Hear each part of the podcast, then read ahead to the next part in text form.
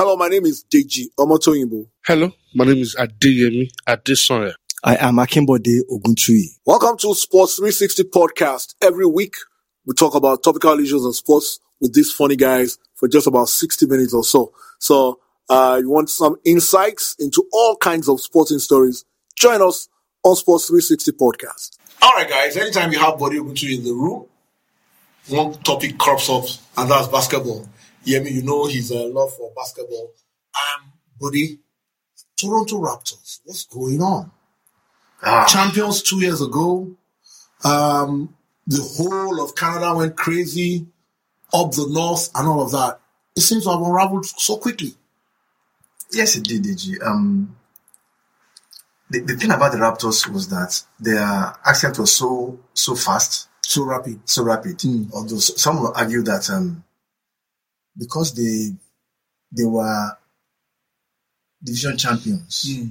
and the best team in the East the year before, Yeah. it wasn't so rapid. However, the years that they did very well, they came apart quickly mm-hmm. in the playoffs. In the playoffs, especially with the Especially- Cavs. LeBron James and the Cavs. Not Cavs, really. Especially when LeBron James is facing them. Hmm. So, the year they won, LeBron James had moved Yeah. and they had Ka- Kawhi Leonard. Mm-hmm. But even at that, what they did with a coach who had never been a head coach in the NBA mm-hmm. was so remarkable. Nick Nurse. yeah, Nick Nurse, that yes, it took the whole of the basketball world by surprise. Yeah. But fast forward to two years later, like, like you said, now here we are. Um, they are dropping, they are, they are losing games like they're like like rookies. Let, let- let me give you some of the stats. Second in the Eastern in the Eastern Conference 1920 regular season, now 11th in the season's conference standings, winning three of their last 10 games, losing their last five in a row. That's That is indicative of a huge decline. Yes, it is. Uh, but the, the, the first thing that the, the first the, the first challenge you notice is that they are the only team in the NBA that are playing away from home. Point, good point, good point. And you know, when we talk about the They're on the NBA road all season. all season, Yeah. when we talk about the NBA, we always, we always talk about home cooking. Because when teams play in front of their fans or on their home floor, um, there's a story about um, about the Boston Celtics. Yeah. You know, the, you know, the, if, if you look at their floor, TD garden. exactly, the, uh, their floor TD Garden um, is a parquet floor, different sheets of wood, and they say that when Boston won their multiple championships, I think they, they won the, uh, the, uh, the, uh, the title 11, 11 times. Yeah. Now, one, one of the secret secrets is that there are dead spots on their floor where the ball does not bounce. so they know where those those uh, uh those Yeah. points are. They force you there. They steal the ball. They make easy buckets. That's what they call the home The advantage home in advantage. sports. generally. Exactly. So for Raptors, we're playing their games in Tampa. They're far from home. They're far from family and friends. They don't know the city. They don't know the city. They're far from home cooking. That's a huge, it's a huge factor. It is a huge factor. Yemi, Yemi, Yemi. Um, they lost Kawhi. And then the following season, like you mentioned, they lost Gasol. Those are two huge players. And they've not really replaced those two, have they? And I think importantly, those that probably came in haven't really, you know, risen up to the occasion. Uh, Pascal Siakam was expected to be, yes, most, guy. most improved player, uh, the year they won the, Yep. uh, the title. And they expected him to kick on from there and probably become a proper superstar. But in the real sense, has he done that? I think the answer is no. And it's always indicative of a team where you lose one superstar one year and then you probably do a few trades to probably replace that superstar. Hmm. But then those trades don't work out. Then the following year, you use another major cog in the entire hmm. in the wheel, which is Marc Gasol.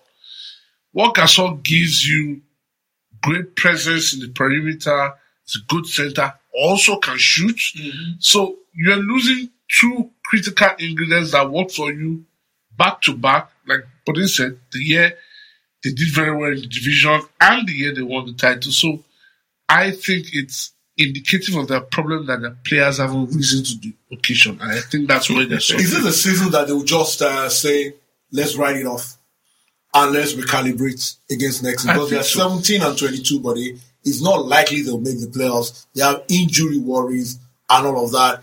You like you said, the lack of home advantage is a huge factor. We can't downplay that. Do they say, okay, let's write off? Or what? What's your friend saying? Um, Masai. Masai, who is the, the Nigerian The judge. Jim, what, what what's he saying? What does he think? Masai has recruited well over the years for the Raptors. Uh, you see players that um that are cast-offs, as it were, like Fred VanVleet, who wasn't drafted. Mm. Yeah. He's one of their biggest players now. Uh, like Coach Anunobi, yeah. who played half a season in college and got injured. Was a huge risk. Masai recruits well. And so I understand what Yemi, just uh, said about, about players, uh, about players coming in and not stepping up to fill void left by other players. However, for this season, all the players that had come in, they are, all of them are, all of them are looking like busts. Um, for instance, um, right now, the Raptors, in the year they won the championship, Yeah. they have 12 players, they, they have a, a 12 player rotation, mm-hmm. which means anybody can step on the floor and do well. and do well. This year, they've had like seven. Mm-hmm. They are bench players, they are ranked 23rd in scoring in the NBA. Wow. Out of 13, that's bad. Very bad. Very bad. Look, to, to understand how bad that is, Chris Boucher, one of their bench players, is is probably run in the running for being the sixth man of the year. Mm-hmm. Now, if you have a bench player that's running for sixth man of the year, which means he's playing well, Well. and your bench is still 23rd in the league, Wow. that shows just, just how bad the others are. Mm-hmm. In fact, their bench players are averaging less than three points per game, and they are playing major minutes. So they are not. There's no scoring from the bench. Yeah. That's a problem. So now, to cast into the future, like I said, Masai recruits well. So maybe there's something they need to tinker about the current uh, uh, uh, recruits. Some are even saying that the trade deadline is March 25. Some are saying that maybe they should do a trade with perhaps a Philly, get some players that can give you points off the bench in, and and, and trade one of the superstars who is nearing, who, whose, whose date of expiration is getting near. Yeah. Of course, everybody's pointing at, at, at Kyle Lowry. Yeah. Now, Kyle has said, hey, I'm going to retire a Raptor, which is good. Especially as he has a 30 million uh, package coming in for his final season. Of course, I, I won't walk away from that myself. I would, I would, I would leave that in So, because it's not like to get a high offer anywhere else. I don't think so. So, so I think Raptors will trust Masai to roll the dice once more and, come get- up with and come up with winners. You hear me? Um, injury worries, uh, Pascal Siakam, Fred VanVleet, Ujanunobi, but they're returning anytime soon. Is it necessary or is it realistic for them to try and make a push for the playoffs despite all the problems? Or like we just said, let's just wipe the floor with this season, say it's all done and dusted, like Boris said, left hand and tweak and add and tinker and then go again next season It'd be nice for them to make a run for a late run for, for the playoffs. playoffs. It would be almost similar to what Portland did the bubble last time. Okay, yeah. you know, and they they they finished eighth, and they were a dangerous eighth seeded team Yeah. that mm. played a Lakers team mm. and ran to the Lakers close. Close, yeah. So if they can make that run, good. And you know, there's also a play-in tournament Exactly. Yeah. that will happen. Mm, so yeah, that play-in tournament is also very important Very for them. important, yeah. It could it could be the springboard that they need to launch themselves for next season. And it could In also fact- be like, but you, you, you, he's made a good point. It's also the case of we know we're not going to get anywhere. We know we're not going to win the title this season, but we you know, start seeing the signs, start putting things together, start the tweaking, and then knowing that we have a chance again next season. Let's just see how far we can go. In fact, that's that's what they are counting on. Okay. They are saying, look, we are injured, we are ragged, we are not playing well, but let's just get close enough to get to that playing tourna- mm-hmm. tournament. Yeah. We get to the play-in tournament, we get a spot in the playoffs. Let's see how far we can go. Mm. Right now, the, prog- the prognosis is that, look, in a seven game playoff series, your bench is not deep enough Yeah. to get you through, you know, but that's all on paper. The odds are that, like I said, Masai recruits well. You never know what, for instance, in the, the year they won, nobody thought that Pascal Siakam could be that good. Yeah. Because he was in the playoffs that it was, it was on the He playoffs. just erupted. Exactly, he erupted. I mean, he was good in the regular mm. season, But when the playoffs came, it became an animal, a Yeah. different animal entirely. And so for some of these guys that have not played too well, maybe the playoffs will come, they'll surprise and then they, they'll get co- the confidence to grow to the next, into, into next season. So yes, because I, I feel that if the season ends and they don't get to the playoffs, mm. it will affect, un, unless there's a major shake, Shake, yeah. in the roster in the, in the off season.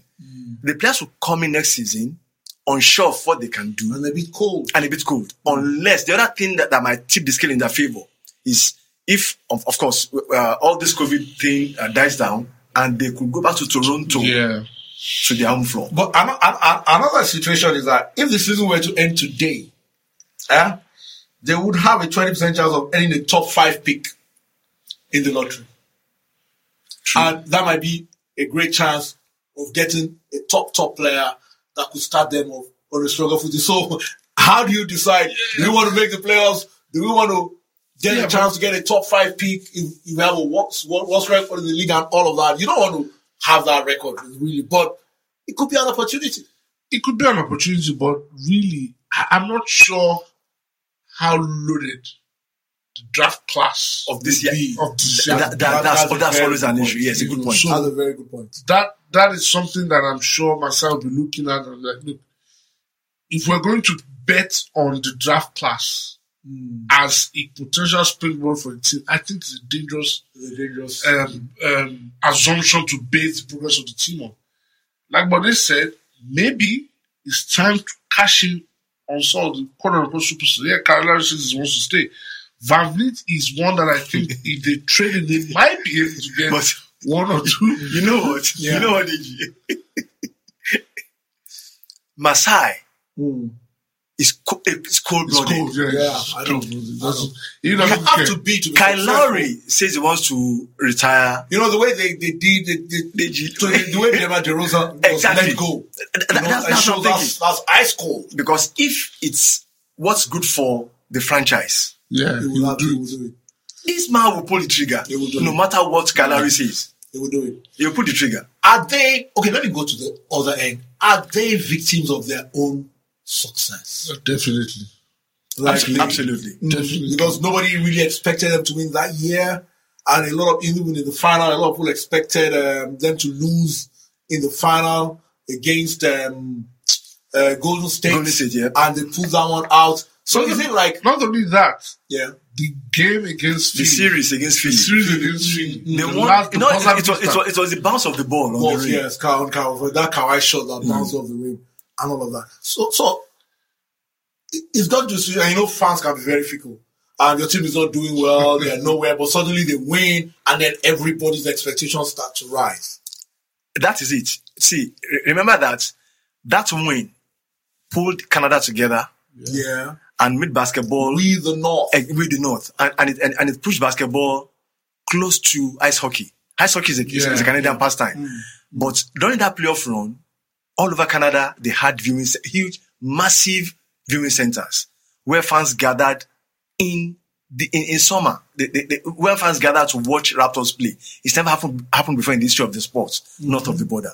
From Vancouver to, uh, to, But that also leads to pressure. Yes, the it whole, does. the Yes, whole country yes, is now. Huge the whole country expectation. at you and say, this is our team. And then, you know, success brings additional pressure. That, that, it it is what it is, DG. So what do we think is going to happen with the Raptors? Let's fast forward to the next two, three seasons. Where would you think they'll be?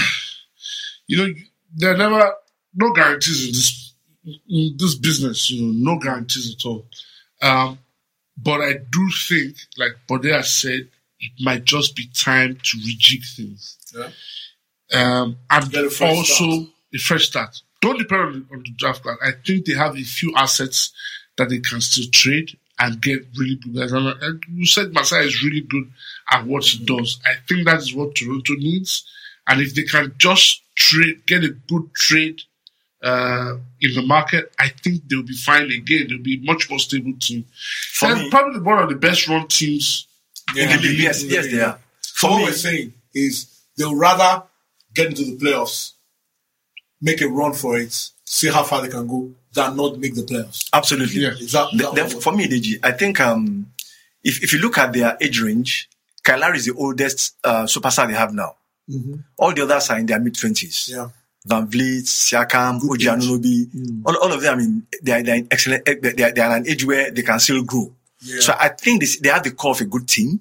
What they need to find are role players, which is where I think, um, the savvy of Masai to put together, to put, to put together a trade that makes sense will come into play. Okay. So I suspect that his focus will be, like you said, get a good draft pick and probably trade that draft pick. For, For role players. players. Mm, role That, that's probably what Masai is going to do. you know, the wheeling and dealing is, when it comes to NBA trades and all that is very, very one of the most exciting parts of the sport. And also quite confused. Co- Quite confusing, quite risky, but at times it, it, it, it works. Uh, talking about trades working, um, they're in the East. They're not likely to make the playoffs, but one of the teams making a huge splash are the Nets. When that trade was made and they brought uh, James Harden, Harden. to Brooklyn, let's agree. Three of us felt Hands up. three ball handlers, three ball jugglers. This might not work, but it's working a trick, buddy. I did think it was going to work. James Harden is making a play for an MVP. Yes, With he the is. numbers, he's had nine triple doubles.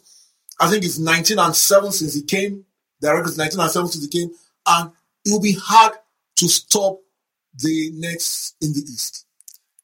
Did you say hard? It's almost impossible to stop them. if all three of them are healthy.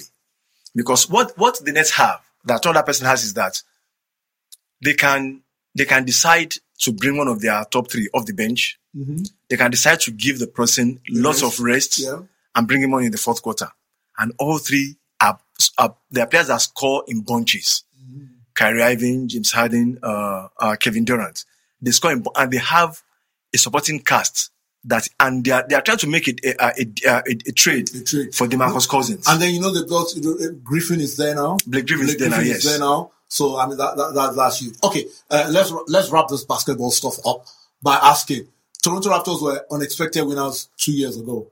If the Nets win or the Nets were to make a play, would it be surprising if they win the NBA title or can they win it? Maybe I should say, can they win it? And Yes, if they yes, do, yes, they can. if they win it, would it be a surprise? No, no, I, I won't be surprised. Yeah. Yes, they can, but uh, would it be a surprise? The Lakers are still there, hmm. and That's what I'm saying. you can't take away the experience hmm. that they have. Boston now are another very dangerous team that you can't, and they're in the East. So hmm. when it comes to playoff basketball, Boston are too, they are too inconsistent for my, for this year, they Yeah, are so inconsistent, it's annoying. but when, yes, it is another. But when they get to playoff mode, They can be very, they very can be a very dangerous team. So they can do it, but I don't think I think that's one year too early. Okay. And because of the kind of pieces they're adding, I think You know, you, you, you held your hands up. Oh, when- yeah. without that, it might, it might not work. You will hold your hands up if they win it again. I will, okay. All right. Talking about unexpected wins. Um, recently, um, the South, what's his name now? The South African Danny Jordaan. Danny Jordaan. Jordaan, South African, well known in football circles, said something that caught my attention. He said, the Super Falcons, that's the Nigerian national female football team, or Banyana Banyana, the South African team, would win the World Cup ahead of any male team in Africa. That was a huge statement. But then you are, let me tell you, expert in female football matters. That looks like a very, very wild prediction. But does he have enough ground to stand on by making that statement, buddy? Uh, you know, you know, there are two sides to, the, to that statement. Yeah. He said, win the World Cup, that's on one side, then he, quali- he qualified it before a men's team. Yeah. That's the other side. Now, um, those are two different assertions. The first question is, is there any male team in Africa that can win the, that can win, the, eh, that, yeah, that can win the World Cup in the next 10, 15 years? Is there any? I don't think so. Now for the women, is there any women, is there any women team that can win the World Cup in 10, 15 years? Okay, let, let me put this question to you. You Just um, at the moment, the top female teams in Africa, Falcons, Banyana Banyana. Let's assume those two are the top female teams The next level. in, in Africa. Who who are the next level? Uh, the next and two then three. which, which is the top male team in Africa? The Algerians. Yeah. Right now, the Algerians they are the champions and Senegal. Okay, Algeria, Senegal. Let's take pick those two. Algeria, Senegal. Are they closer to the top ranked team in m- m- men's football? No. Are they closer than Nigeria and South Africa are to the top ranked team on the female side? That's a good question. You see, that's why I separated the statement. That, That's why I split it into two. Because for the women, in fact, I'm surprised he, he said uh, um, Banyana Banyana and, uh, and Nigeria. What's Ghana doing now in women's football? Yeah. Maybe you feel like South Africa, so we Exactly. Can, we can understand the I, same. I, I will put Ghana ahead of South Africa. Because what Ghana just did, in case you missed it, Ghana just starts. Uh, they, they just um, started a regional league in women's football, and they just got major sponsors, which means that they could run their developmental programs. There's funding. They, they, exactly, there's funding, and they have decentralized it, so they can develop talents faster. And secondly, they are sending a lot, of, a lot more women into colleges in the US, where they can develop faster and come contribute to the national team. Ghana have not, um, uh, they have not yet um, gone into uh, sending players abroad, like Nigeria and like up to an extent South As Africa professional as players. as, as, as pro, uh, pro players. So for me, I think Ghana have gone through the basics, which will which which which, will give you better yield in five years than Nigeria. There's a long-term plan, exactly the long term strategy, plan. yeah. Now for South Africa, they have been at this regional thingy for a, a lot longer than, than anybody else. That is why we have seen their women's football grow faster than anybody anybody's in Africa. And so uh, um, for Nigeria, it is the natural talent that is there. Okay. So for me, I will add Ghana into that into that equation, and I, I I will agree with what he's saying Okay. that it is possible because now that you have, you, you have for instance, uh, the uh, the UEFA Women's Champions League Yeah. is in the quarterfinal stages, and you see a lot of Africans, Playing. young Africans, playing for different Eu- Eu- European clubs. In fact, right now, buddy, you made, right now, I think we have more top African female players playing for the top teams than we have for the men. Exactly. Oshoala, Barcelona, if you're the Nigerians, Atletico Madrid and all that. How many of the males are actually playing for the real top team? Top teams. Beyond maybe Mane and Salah at Liverpool and the guys at, and, at Man City, uh, Mahrez at Man City. You go to the Barcelonas, you go to all these other places, you don't seem to have the numbers like we had before. Anyway, eh, let, let, let me leave that, Yemi. A major problem we have, I think, is coaching. Many times we've been to the World Cup Nigerian team. They've been there since, I think since 91. We've been there every time, you know. And but he always makes a point, which I want you to respond to. He he always says that talent wise, we can match these people. Anytime. But when it comes to the bench, that's where the essential The and we've seen decisions. it time, Time and time, and and where again. they are playing well, they are matching and all that, but there, there doesn't seem to be that input, that tweak from the No, bench. let them go in at half and come back in second half. Exactly. Every- everything changes. So, Yemi, for this to happen, you do feel that coaching has to improve. You see, this is one topic that I'm very, very, very particular and passionate about. The lack of coaching education Yeah. in Nigeria. We're not doing anything about it. Uh, we haven't done CAFC licenses since 2017. And it is clear that we are lacking across board in every sphere. We are lacking. And the guys responsible don't even, they're not bothered. Mm. They don't care. And it is one of the reasons why I do think that the Dan Jordaan statement is a bit off the park. Okay. It, it's it's almost like Pele's assertion that an African We got team to will win World Cup before the end of last century. We're Well, nowhere yeah, close. still did. it hasn't happened. Maybe he meant this century. But you know what? While I agree with you on coaching, um, the South Africans and the Ghanaians, unlike Nigerians, you see a lot of foreigners coaching in their in their home leagues. and I suspect that very soon it will translate to the women's teams. Um, I watch the uh, the Ghana Premier League regularly, and I see the number of th- they are unknown coaches in quotes, Yeah. but they are foreign. They have good basics. You see it in the way Yeah. their team plays. Please, yeah. And I feel that when you put this in the basics that the Ghanaians are, Ghanaians are developing, you're going to see a crop of young women growing with the, because sometimes when we play the- it, when we play these foreign teams, it's the basics that they, they, they put the they, they, they, they, they put the passes in the right places. They make good decisions with the ball. And then the tiny tweaks. by The tiny coaches. tweaks by the coaches. You see our players taking spot shots from 60 yards. They keep passing and pressing. You know, they, they do they do the basics well. Also, critically, those players that come that make it into the national team from the domestic scene, what is the level of quality that they're having to play with or play against? You're talking South Africa, give it a few years, you will see Nigerian players going to play in South Africa. Oh, for sure. Definitely. Give it a few years, and especially with the advent of this Women's Champions League Yeah. coming up. Yeah. Now, ask yourself, will a Rivers Angels or a Bayelsa Queen or Robo FC Robo and all the likes be able to attract the best talent from across Africa to Don't play in make- Nigeria? Don't make me laugh here. Don't No, no, no, no, no, But it's no. an important no, no, no, seriously. I- I think um, we have seen Rivers Angels have players from Cameroon, from Ghana, play for them.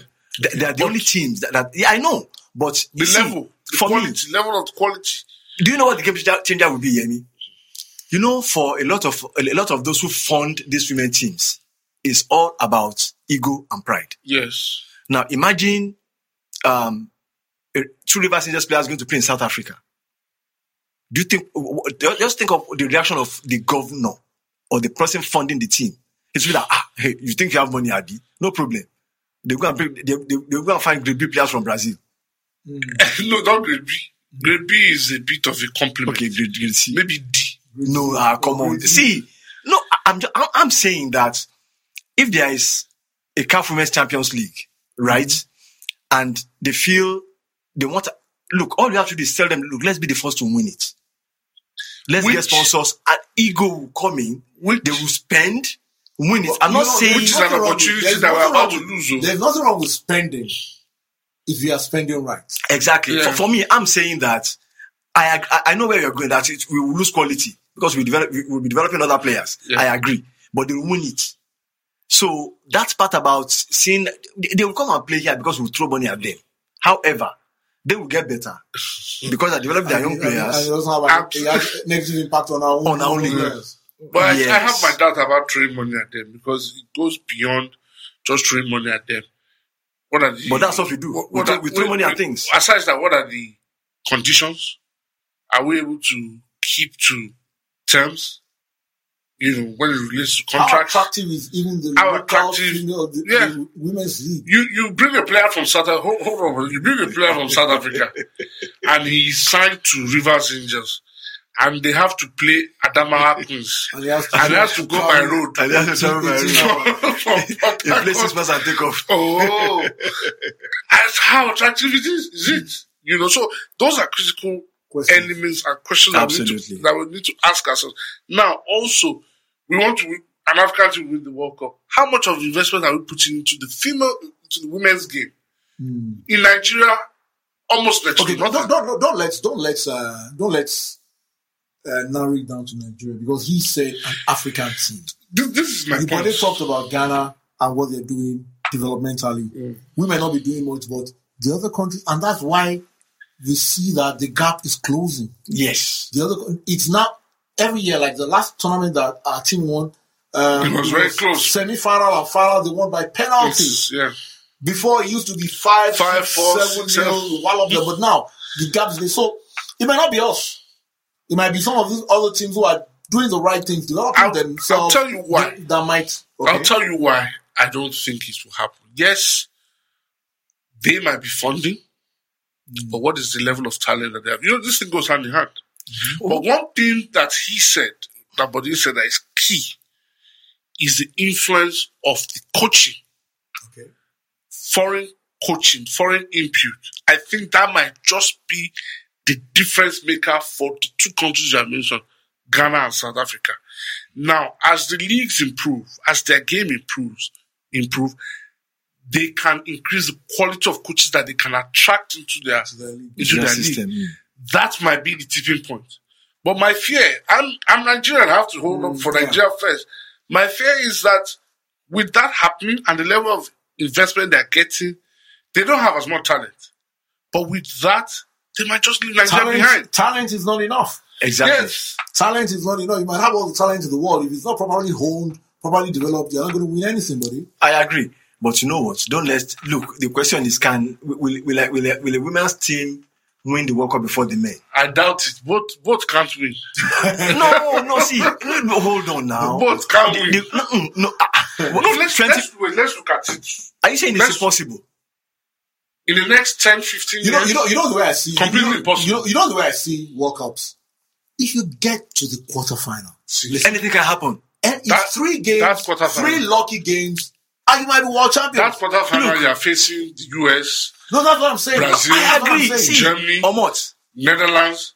oh, Deji, Yemi, I believe that in 1999, when the Falcons lost to Brazil in the quarterfinal, That was a very big I chance. oh yes, hold on. Like, The like Deji said, quarterfinal, quarterfinal. Yes, I did you know that if if taking nothing away from the coach at the time, he did well. But I think with a little bit of better coaching, we could have beaten that, that Brazil, Yes. Brazilian, Bra- Brazilian team. And with the way the team was was um uh, was set up, Mercy Akide and, and those fine defenders, Florence. Uh, uh, uh, uh, Patience Avre, you know, Kikelomo, Ajayi. That team was a juggernaut. Yeah. If they had gotten pa- past Brazil, you know the way Nigerians played, the arrogance that you take to and then the confidence. the confidence. that you do from Anything, anything could have happened. I, honestly, I feel that if you get to the quarterfinal of a major tournament, just you might be lucky. It's a fine a, line. a bad, a good decision, a bad decision might favor you, and you win, and then you're. It's three games to to glory. You Should never we- can tell. Let's look But back. we agree that we do not get there enough. even the men that I've gotten there, Yeah. what they face. Cameroon got to the quarterfinals and faced two. Uh, England. Ghana, Two- Ghana, Ghana two- was one penalty away. So, so that's it, was, that, it was just a penalty miss. see, that, that's Ghana critical. at, at, I think it was South Africa. Yeah, South Africa against have Uruguay. to the That critical um, mental strength Hmm. at a critical period in a game. You won't put, and yes, this is a bit outlandish, but you won't put, okay, imagine, flip the script. There was Uruguay that had that penalty at that time. Chances are Suarez will No, bury I mean, anybody can miss a penalty. Come on. Messi Chances missed a penalty a few days ago. chances are Suarez will bury that penalty easy and sweet. That level of that mental strength at the critical time, I think is still something that is But lacking you know what? in African football. You know what? Is this mental strength or this feeling that we have tried? In quotes? exactly. No, seriously. It is, it is the mental thing. Sometimes that's what I feel. I feel ah, Well, we have tried. I've tried. This Joe. quarter Quarterfinals, final. We have tried, Joe. At least- we, at, at this time we can go home. No, no, no, no. Government will give us something. they drop something. I, I feel, and uh, but you know, that now speaks to the makeup of the backup of, of, of the backroom backroom Back staff. staff, Yeah. We always insist that a lot of African teams, especially West African teams, don't go to these tournaments with a good psychologist Psychologist. that that that that keep them focused. The, the, the Super Eagles team of 1994, Yeah. they could have gone all the way to the mm. final. Mm. Mm. Because They were im- im- im- imagine if, if you had gotten if, if you had gotten past Italy, then we face Bulgaria again. Bulgaria The. What- the what- beating, what- eh? what I get from all we're saying is that if we don't win it, are not getting there, it's not for lack of talent. Absolutely. It's not for lack of talent. The situation is that we do not have enough developmental programs in place, or we do not have enough. I'm happy, happy what you said about Ghana and their female team and the long term projections that I mean plans that they put in place. We don't because we know you go to the male and football, Spain, France, La Masia, like uh, Clairefontaine. They put in, and even the German team that won in 2014. Yeah. It was a 10 year plan Exactly. to become world champions, Yeah. and it worked. Here, I think we are just too tournament focused. We want to win the next We want Nations to Cup, qualify first. or we want to qualify for the World Cup. I, like what he said, is mental. Just qualification it seems to be We don't enough. much. We've done enough, Or, and all or of that. and all of qualifying that. with a game to spare. Meanwhile, um, South Africa. I didn't say that. Yeah, you did. South Africa have also um, taken a giant step towards ensuring that this mental shutdown do- do- do- doesn't happen Doesn't again. happen, what yeah. they do? Um, remember that um, which country it is that started paying uh, the men and women uh, football team the, the same thing? Uh, Brazil. Brazil. Brazil. Sa- South Africa have done the same thing. I just looked at what um, their women have to uh, have to earn or have to lose for them to get to, if they get to the final of of any major event, they, they earn almost a million rands Each. each. That's a lot of money. That's a lot of money because um uh, for for most of them, the national team is there just like it is in, in West Africa, Nigeria, and, and all that. Play for national team is a way out. They, they don't earn much at the club level. So at national team level, this this where they make money as it were, allowances and, and bonuses and all that. So for them to have that pot waiting, I mean, it's structured. Quarterfinal, this much, just the same as their men. Mm. So with that pot of The gold, incentive is there. exactly with that pot of gold staring at you in the face, you any mental block you have, you know, Would disappear. just just like Azuma Az- Azuma Nelson, the famous, Ghanaian boxer, when- they ask him, ah, "You fight so well. What's the secret?" He says, "Look, I come from a very poor place in Ghana. Mm. So when you're in front of me, I'm thinking, if I don't This beat is this guy. I'm going to go hungry. I'm going, I'm going hungry. So the fact that you are threatening my future means I have to cut, I have to cut yours short. And so I think for this, for this women's team, when that, with that pot of gold sitting in front of them, they want to mm. go all the way. Before we leave this, before we leave this, um, look at, let's focus on Nigeria. Look at players like Mercy Akide, Florence Omagbemi, the wonderful things they're doing as coaches uh, in the United States. Look at the players that are playing for the Atletico Madrids, the Asisat Oshoalas and Barcelona and all of that. We probably have a mix if we can get the proper mix, if I can put it that way. But I think the situation is we are not taking the right decisions as per the Falcons, and we are not putting the right uh, pieces in place. That's my view. I don't know whether you guys agree. We've never taken the right decisions with the Falcons. I've always believed that we have a comparative advantage with the Falcons from forever. Yeah, I've always felt that the Falcons they should won the Nations been- Cup nine times. I've always felt that the Falcons should get the bulk of any funding Okay, because of the level of success they were, they were enjoying. they've enjoyed. Far and above the Super Eagles. Let's let's take away sentiments here. Far and above the Super Eagles because in terms of success, they've delivered. I've always felt that look, if we gave them the uh, just half the attention we give the Super Eagles in terms of well, I was, I was about to say in terms of quality of coaches that we bring in, that's it. That's a matter for another day. No, no, no, no. Uh, it- it- no, hold on. Let, let- let me just speak, let me just speak to that briefly. When um uh the coach that won uh, uh, uh the CAF Champions League for Enyimba, the first coach, Uh, Kadiri. Ghana. Kadiri Ikhana, when, when he was coach of Super Falcons, did you know that what he was earning was just a fraction less than what uh, Pia Sundhage was earning? She was the top coach, topmost coach in the world at that time. What she was, what she was earning was a fraction less. So I think it just, if you are willing to pay this, this, this Yeah. man this much for, for coming third at the Nations Cup, why not hire a top class coach and add a little more in terms of logistics so the coach will not feel you guys are not serious? Yeah, but you also know the controversy that goes into how much some of our coaches are paid. And I'm saying, if you are, no, I'm, I'm saying, what I'm saying is that they don't earn as much as we think they're earning. Yeah, Because if you're paying Kadiri Ikhana that much money and you could have just offered a little more to the best coach in women's in football. world. So why not take the next best coach in women's football, Yeah. give her that money, then add a little more for the logistics because, Because- like you said, and, and- Honestly- and you get honestly- better, better results. my belief is that my belief is that the talent we have, proper developmental policy, and a proper coach can take the Falcons Yeah. To a very, very high level.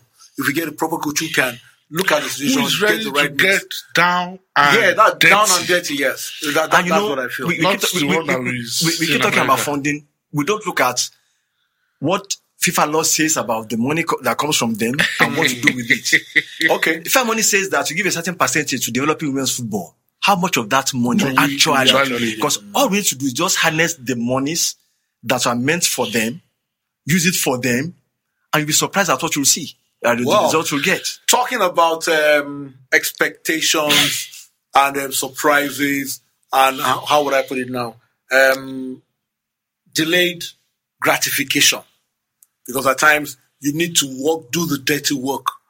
Do you think that it's a case of over exertion uh, or over celebration or uh, believing we have arrived before we have arrived that's affected Liverpool this season? Because Liverpool had a fantastic time. Somebody's knocking his head as a Liverpool fan around me. So we have a scouser here. we have a scouser in the house. Look, let, let, let, let me break it down for you. Um, last season, at the same time last season, Liverpool were first after 28 games. We were first after 28 games. They had won, after 28 games, they won 26, drew one, lost one, scored 64 goals, conceded 20. Of course, that gives a goal difference of 44 and had 79 points. Of course, they were first. This commensurate period this season, after the action from last night, they played 29 games.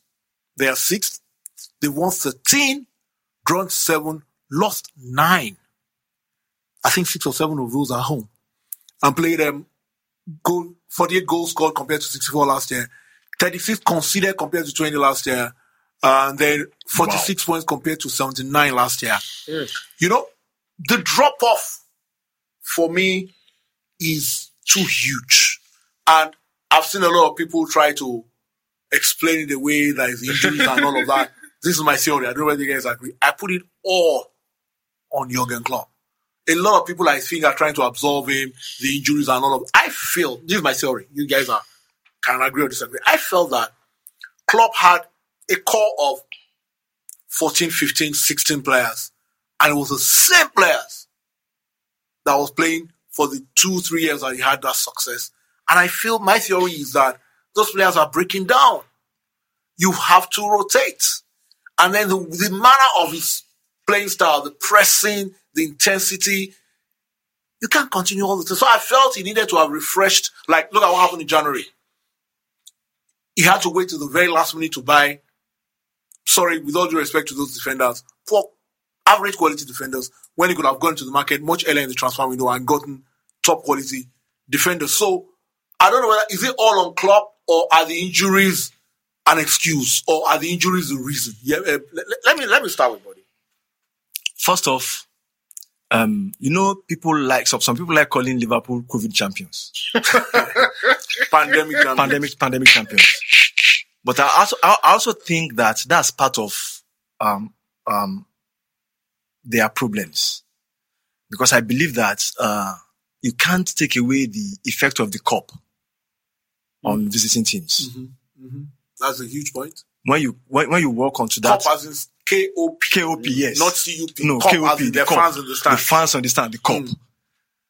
When you walk into that arena, DG, so see sometimes before Liverpool play their games, You have goose people. when they hold up their scarves and they start hmm. singing, "You hmm. never walk alone." Me, we I don't like Liverpool. it dey sweet my belly. And then the You opposite, understand? the opposite teams will be shaking You'll be in your shaking boots. in your boots. Hmm. Sometimes before you come out there singing and you are hearing that noise in, your, in the dressing room, you know you have a mountain to climb. So I think you It's can't you, you can't rule that out. Okay. But having said that, remember several years ago when um, Arsene Wenger was was coach of Arsenal, and year in year out, at certain points in the season, Arsenal players come down with injuries, and their challenge on all fronts start fading. And the question we are, we are, we are asking was, what's going on in your training ground that your players are breaking down like this? At the same time, and, and it's recurring season after season.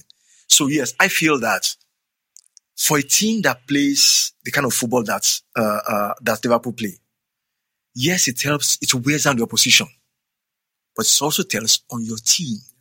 So for you to play that kind of pacey and aggressive and constant running football, you've got to have a deep reserve of players that you can call on. Because you made a point, buddy, uh, about Arsenal and Arsene Wenger being a recurring thing. For Klopp, it's a recurring thing now. It happened at Borussia Dortmund. Couple of minds. It happened at Mainz. This is the third team where you will enjoy success, and then suddenly everything starts falling apart. So he's got to take a look at his strategies and probably recalibrate. Well, they say they say uh, a man is only as good as the tools that he has available to him, and of course, obviously, he has to believe in the tools that he has available to him. So, and they also say that the hardest thing about being at the top is staying Stay at the top, yeah. Mm. upon winning the title, I felt that look, yes, we're a critical period, COVID and everything, but it was critical for Liverpool to do some really important business. Mm. Yes, they brought in Thiago Alcantara, they brought in Diogo Jota. They took care of two critical positions. Why? Thiago sorts gives them a different dimension in midfield. Mm. Jota will give them goals. But I felt that they needed to add more mm-hmm. add more players in critical positions because some players were probably tilting towards the end of their careers. Milner being an example. Matip had been struggling with injury over time. That Gomez became the established partner to Van Dijk. Now, if they had two or three more players in the summer, they say they know how to do the deals. Willing and dealing. Yeah, they could have gotten those deals hmm. across the line. Now, critically, once those injuries happened, Klopp just needed to look at his tools and say, okay, this is what I have.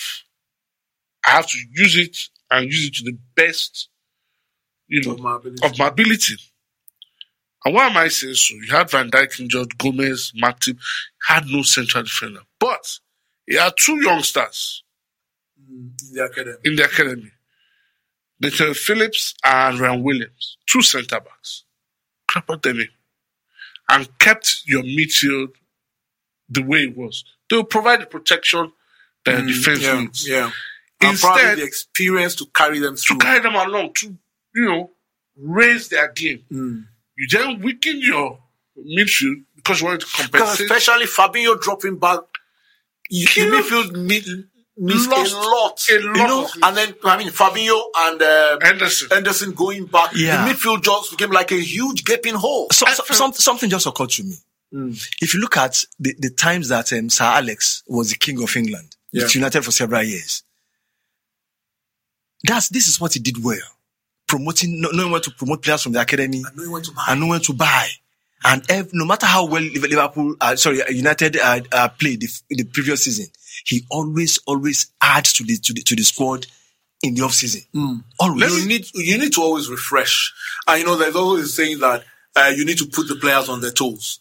For instance, I felt that even with the introduction of Jota, I felt that Liverpool's front three had become comfortable. Too comfortable. They had become comfortable. Come rain, come shine, hell or high water, Put the they three there. know they will play. You know, there was no pressure on them at all. Even when Diogo Jota came into the team and was already and yeah, scoring, he was scoring goals. He was This guy kept leaving him on the bench Yeah, for was- Firmino. And I'm like, guy, come on. Firmino is not scoring. Yes, we know that he brings a lot more Let's address, the elephant, let's address the elephant in the room. And that's Virgil van Dijk. The injury. That was the starting point. But I always like to make this point. Oh, but, yeah. but Virgil van Dijk was in the team Tell them, tell them. when Aston Villa defeated them Tell 7 them, tell them. yes, he was in the team. So before people start thinking the bad results didn't start after Van Dijk. Yeah. I mean, but what I'm trying to say is that, yeah, I mean, tactically now, what did they miss or what did they lose from Van Dijk uh, going out of the team? I think critically leadership. Okay, At the leadership back. from at the back. There is a comfort that comes in a team that exists in a team when a certain individual is there. Mm-hmm. You know, as his centre back, he's going to pull you. No, don't do this. positionally, Positional yeah. sense. Yeah. backs. Okay, yeah, you're going to go forward. Okay, Wijnaldum, Henderson. Especially when they go forward, Forward. He, you know, himself, he spreads out, covers the gaps and all that. And it's- Anderson, Anderson knows, okay, Van Dijk is in front of me. I have protection. So, so I'm sure if you check the stats since his departure, the number of shots on target that Liverpool have considered definitely have gone up. You know, um, number of fouls that he committed would have gone up. So those are critical elements in any team that once you have a certain player, his leadership qualities will shine through. And once they can look back and say, okay, Van Dijk is there, no problem. Then they can go on and expose them. So, like I said, I felt that I, I, I, I- whenever I look at Liverpool, I remember a certain period for Manchester United under Van Gaal where he had like 13 of his first team players injured. Of course, the English media went crazy. Like, what is he doing? There must be something wrong with his training methods. But what did he do? He promoted Paddy McNair, mm. Cameron Borthwick-Jackson, And Rashford. and the likes. Marcus Rashford. And Paddy McNair played at centre back. Borthwick-Jackson played at left back. And United still won games in that period. Period, yeah. This is where So I it, think it, it's, a, it's a question of, I, think Klopp's situation was he trusted Too his much. 11, 14 players so much. so much. And when something happened, he didn't show enough. Because right now, from last night, is the youngsters that Yemi's talking about, he's playing them in central defense. They got the result against Wolves. So why didn't you trust them much earlier in the process? earlier than this. Yeah, absolutely, absolutely. Uh, but again, um, I think that uh, some will tell you that it wasn't only Van Van Dijk that got injured. Uh, some Yeah, other key players also also got injured. 18 central defense pairings. 18 It- different central defense pairings. That is a lot. That's criminal. That is no, a you know lot. what? But I'm I'm sorry. I'm sorry. I don't feel sorry for Klopp. Neither do I. No, I, I don't feel sorry for Klopp. I, I, I, I, felt, are you speaking as a United fan or as, as no, a- no, no. I'm speaking as an analyst. Okay, let's, you know, because let, you know there was this, there was this media thing to try and absolve him. Because for me, why I don't feel it's a trend. You know, you know It's happened before. You You know- know, you know, at, at Borussia Dortmund, when he there was a period they were 17th. yeah. The season he left, they were 17th from being champions and cup winners previous And seasons, being really close, close to winning the Champions League. and also really close to Pep's Bayern. You know, so I felt that if you've experienced something like that, You should learn. you should learn from it. And. I, and I felt that, for instance, how did Diogo Jota is back? Why did he get injured? It was an inconsequential Champions League game where Diogo Jota got injured. Why play him? They didn't need the game. You know, so, um, because in the English media, they're trying all kinds of things to you know- absolve him and all of that. once the English But I think he will learn from it. Okay, let's move. Would they make top four? Ah, um, the, the fixtures they have uh, before the end of the season away to Arsenal, home to Aston Villa, they're 7 to Conquerors, home to Newcastle, that's in April, then away to United, away to West Brom, away to Burnley, and home to Crystal Palace, the games they have in May. those are seven games. Yeah, the seven games left. you know what? And they are now, I think they're now just four points or five points off top four. So you know, you know what? will they make top four? sometimes it mi- might not be about it, it- well it, it, it, it- they'll get they, they might get some results that will shock you but it also depends on those around them Yeah. this time last season Aston Villa were dead and buried mm. Five points adrift from from safety um like four or five, Five game- or seven? seven points adrift from safe, safety and some tough tough games left to play as a Villa fan I'd given up You are giving up, yeah. I was thinking of okay, okay, maybe next year we'll win the championship. I will, you know, celebrate another uh, trip to Wembley, or we'll be championship champions, and then have at, at least something to be happy about. But Premiership was each time I opened uh, um uh, the, the Premiership website, I kept thinking, ah, so Villa logo will not be here again. It was painful. uh, but then something happened. Watford never won a game, for the rest. They For- never, not only won a game, they never earned the point. never end a point until the season the ended. Villa started getting some surprising, some very, very shocking results. got eight points. Positive, uh, exactly. And then safety. So I think for, like, like you said, mentioned a few minutes ago, now that he's trusted these youngsters, they have managed to eke out a win in a tough place to go to. Yeah, Maybe it's a turning point. it's a turning point. Maybe mm. now they, they can kick on from here and shock everybody. It's, not impossible. Mm. One of the things that happens when you have a slump in form is that you lose the fear factor. Mm. Teams come at you and they feel we have a chance. Uh, in their 68 game unbeaten run at Anfield, they registered 55 wins and 13 draws. And then they lost six at home on the bounce. So, I mean, teams, teams will go there feeling is this Liverpool team, especially their next game at home on the 4th of April i- is, um, okay, sorry, that's a, it was, it's an away game. Their next game at home is Newcastle also struggling. But teams who are playing Liverpool now home and away believing we have a chance, we have a shot Oh, definitely. We want to win that game at Anfield, by the way. and complete the double. But they will be Newcastle. I'm looking at those seven games, I'm sure they'll be Newcastle. Uh, United away. United have not been very good at home, so hmm. you might just be looking at a draw in that one. Yeah, but you, they beat United, United beat them at Old Trafford in the FA Cup, so Yeah. they'll feel Yeah, but it was a close- very that. close It game close one well. thing, yeah. So Arsenal away, you don't know which Arsenal will turn up. So 21, 21 points, if they get 15 points Mm. out of that 21, but a lot, like what they say, a lot The depends Chelsea on also, Chelsea also a good what nick at the moment around around, them. Around them. Chelsea has a good nick at the moment, So, and I- they I- are still. So maybe maybe it's not all gloom and doom. They are still in the final. I don't- They I are don't still in the think they quarter final of the Champions League. You never know what will happen. Like I said earlier, you're in the quarter a final. good draw. anything uh, a good draw, Yep. and you're in the semi-finals. In the semi-finals, three good games.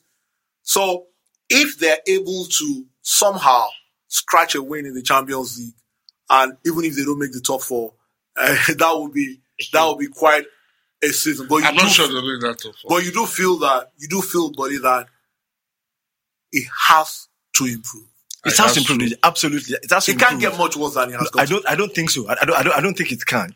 It will improve. But for me, the bigger question is: Will Klopp learn from this? Will he do good good business in the summer? Whatever. Because see, if Liverpool by by any stroke of imagination, win, if they win the Champions League, we'll feel okay. Well, I mean, we won Champions League. I'm justified. Exactly, that's I, a ke- good I keep point. going. I keep going because that mm. was what killed in quotes as as Wenger. Mm. As long as they're making top four, they, were, they, they felt They're everything was fine. But wait, wait, wait. let- Let's be fair to Arsene Wenger. He said top four is like a trophy. He has been proved right. Teams are battling it's and scratching and killing them. So like last season, as so top four is now. I think Arsene Wenger is like it's like a trophy. If it's not- is, it, is it top, not top four we are discussing now? Exactly. So you know when he said it, everybody made fun of him and all of that. But man, he- because for a team like Liverpool, if they don't make top four and they do not win the Champions League, is it a disaster? Huge disaster. It's a disaster. Oh. It's almost almost similar to Chelsea's defense of of the title, and also Leicester's defense of the title. But then Leicester Mm, it's winning the Leicester, it's title is a Leicester, yeah. different matter. So almost as dis- disastrous as Chelsea winning Chelsea's defense of the title after Mourinho won the last time. Um, it's a huge disaster because the amount of money that you they will need lose, that you will lose. to rebuild the team, Yeah. And then how are you going to attract players if you're not playing in the Champions League? you How are you going to you I have an argument players? against attractive Yeah. players and Champions League. Players will go for the money, is. for the money, for the money. I agree with you. So, um, let me take guesses from you. Will Liverpool make the top four? It's, Buddy, I think it's touch and go. that's not an answer. Will they make it? ah, it's possible. Will Liverpool make top four? Nah, I think there's too much going on around them. You don't think so? I don't think so. West Ham, uh, Chelsea. West Ham. Can, you, you, you are elevating West Ham. Ah, West Ham. No, what he's Look, saying is that there are too many teams, too many around, teams there around them that are in contention. scrambling I know. for the top four. Chelsea. West Ham, uh, Spurs, Everton. I don't It's a tough, it's a tough, It's a ask, tough though. ask. But uh, I, I just feel that they might be able to, they might just be able to do that. So, guys, it's been one hour of exciting ramble, just talking, just enjoying ourselves on the podcast. Good to have you guys come around, and we'll do it again sometime soon. Thank you, guys.